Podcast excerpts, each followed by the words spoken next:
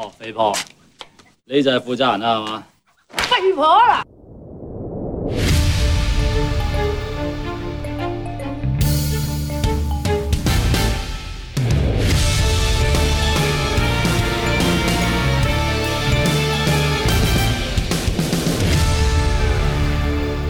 Hello and welcome to another bonus episode of Kill James Bond. I am Alice Caldwell Kelly. I am joined as ever by my friends Abigail Thorne and Devon. Hey. How you doing?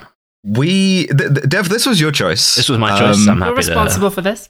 I'm happy to put. I God, I wish. I wish I was responsible for it. you, you, you've immediately started. I'm going to preview this episode for you. There, there is going to be an argument throughout this episode. Uh, we we watched Kung Fu Hustle, uh, a movie which I remember fondly. Uh, having having watched, I think when it came out when I was much younger. this is right. like it's it's like ten years old now, which is ridiculous. More than it's 2004. Oh, Yeah. came God, I'm whereas, so whereas old. I had never heard of this film. I watched it for the first Ah. time for this podcast, and Hmm. I did not enjoy it. In that situation, I was I was in a very similar place as I was to uh, the Princess Bride, which I never watched as a child. When you when you when you said in the group chat that oh I didn't like this movie and both of us went what and then you said yeah yeah it's just one of those things I don't get it's like the Princess Bride which I also don't like and both of us went what what So Wait a I, minute, what? I never watched The Princess Bride as a child, and then an adult friend of mine, to whom it meant a lot, made me watch it as an adult the first time, just completely cold, and I was like, "What the fuck is this?" Like, there's parts of it that are like interesting and funny and memorable, but then there's a lot of it that I'm just like, "What the fuck is happening?" Like, who cares? oh my god well Kung Fu Hustle Alright. is When we watch like Titan AE or some other shit that meant a lot to me as a child, all like totally spies. Oh yeah, I'll sit here and be like, "Oh, this sucks. I don't get it. This is In awful." fairness, I did I did inflate Alex Rider Stormbreaker on this podcast, so like I'm, people in glass houses should not throw kung fu punches. yeah, an episode I dipped out of midway. So. Who can blame it was it, it was a good film it wasn't but it was um Yes. So Kung Fu Hustle. Um, if you're if you're not familiar with uh, sort of kung fu movies as a genre, right? This was uh, sort of uh, uh, the first, well, first or second, sort of like it was. It came in a wave of attempts to make those internationally uh, popular as like sort of prestige productions. Mhm. Um, there was there was this wave of kung fu movies and a wave of wuxia movies. So you had this that came out. You had Crouching Tiger, Hidden Dragon. You had Hero. Um, a bunch of these.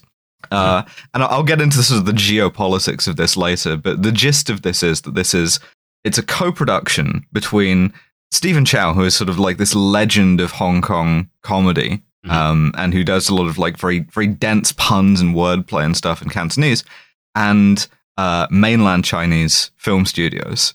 Uh, and, and and how this you know uh, pans out, we'll see. But that that's the pitch, right? Is we got the guy who is the best at comedy in Hong Kong. We gave him all of mainland China's money, and t- together we're gonna do the kung fu movie. And in in Cantonese, the, the actual title of this is just kung fu, right? Really? This is the this is the funniest guy they could This get. is the funniest guy they have. This is him. He's. n- I will say this: he- Stephen Chow was never universally popular. He uh, essentially he popularized a form of comedy comedy called mo lei tau, uh, which is like sort of sla- slapstick nonsense, right? Um, Yeah. It's very immature. A lot Mhm. of people don't like it on Mhm. that basis, but a lot of Hong Kong people then and to a certain extent now really did, and he was very, very successful making movies in that kind of idiom. I'm changing my mind about these protests, man. we'll, we'll, President we'll Xi get there. Jinping, my country longs for good comedy. so, so uh, we we begin in 1940 Shanghai with a cop getting thrown through a big sign that says "Crime Busters." Okay, no, we don't. Okay, so right, what we actually start with is we do get a very long tracking shot that is very impressive and that I like. But immediately we have a great example of like one of my problems with this film, which is that as I work off film, it isn't particularly literate in how films are made. So what we actually start with is a shot of a nameplate that says Inspector Chang, and we then pan up to see Inspector Chang behind his desk. And I, having seen a film before, I'm like, ah, okay, here's our main character. This is Inspector Chang. Cool, great. No. I know what to expect. Eh, wrong. Inspector Chang Eh, does not come guy. back. Sorry, mate. This film No, this keeps is this doing is this things is a like cameo. This Yeah. is a cameo. This is we got the guy who you recognize from all of these Hong Kong kung fu movies of the of the eighties. Okay, but I And haven't seen to- them, so I did not know this. This is this is this is a very referential movie. You're right. I should have made you watch more movies. it, it, it is a very referential movie. Why uh, isn't in this movie terms of- made for me, a white woman from Britain? That's the main problem with it. yeah, but so we, we, we see that we're in the police station in Shanghai, and the cops are getting beaten up. They're getting uh, just absolutely humiliated Yeah. by a guy wearing a big hat. Your local your local crime boss, your local warlord from the Crocodile Gang. the long tracking shot is is really good. I Yeah, will it's cool. grab It's sick. that It's little sick nugget and like, fantastic. Pans through. All the cops are just like perfectly still, like it's freeze framed, and you can just hear a guy getting the shit kicked out of him. And it finally Mm. Yes, reveals yeah. him by throwing him through a big sign. The costumes are also very cool. Yes, The, the big sign, by the way, says "Crime Busters," which I like. rules. And this is our sort of our opening theme for the first couple of scenes is uh, Shanghai is under the rule of, of lawless criminal gangs, Mhm. uh, and the authorities are powerless to stop them. And these Yes. these comrades, they they're here to de-arrest uh, the wife of the leader of the crocodile gang. So they lie under a van for ages, and then they get her out, which is awesome. Sick. Mhm, right. They do. Uh, no, I mean it, it, it's cool. I love gangsters. I love moles. I love Yeah. a 1940s Shanghai gangster movie. Uh, this is definitely what this is going to be, I assume. Of course. So the crocodile gang's leader, guy in a big leather cowboy hat, busts his his girlfriend out of jail, goes outside, finds the street totally empty, and the Axe Gang make their entrance, and I fucking love I the love Axe Cool. Gang. This is cool. I think this is sick. Yeah, they walk out. They're like, "Fuck, where's the car?" And you see that the entire street is completely abandoned. There's just like dust blowing in the breeze, and they're like, "Go back inside." We should. but like the cops slam every single yeah, building, yeah, it's like a western. It's it's very cool. And all of a sudden you see literally thousands upon thousands of men wearing full suits with like top hats, all holding an axe, uh, blocking every single egress route.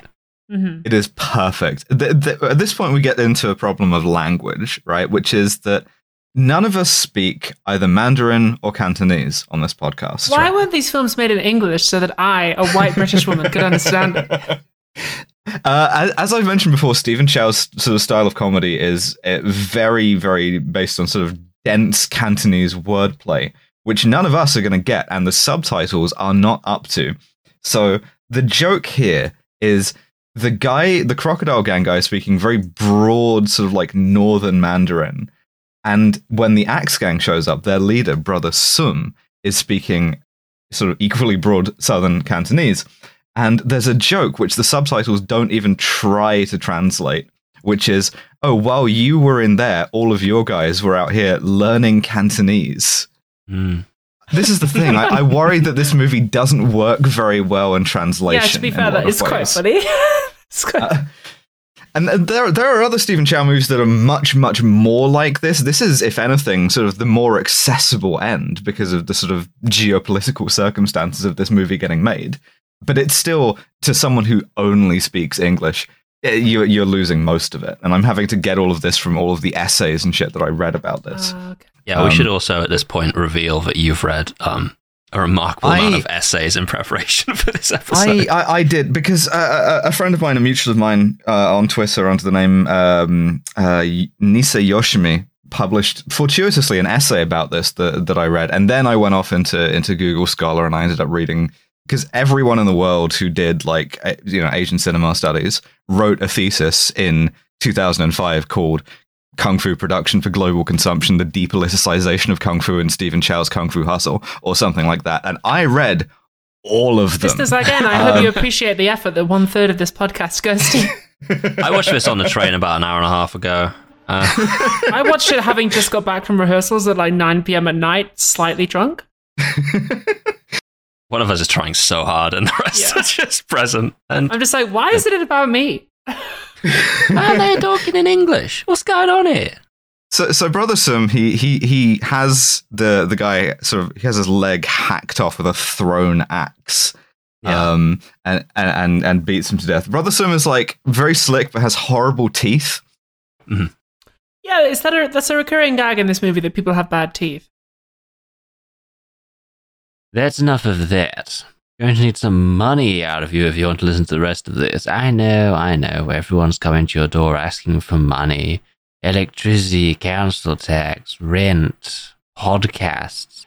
But I really do invite you to look at which of those you are most capable of living without. Oh shit, wait, no, don't do that.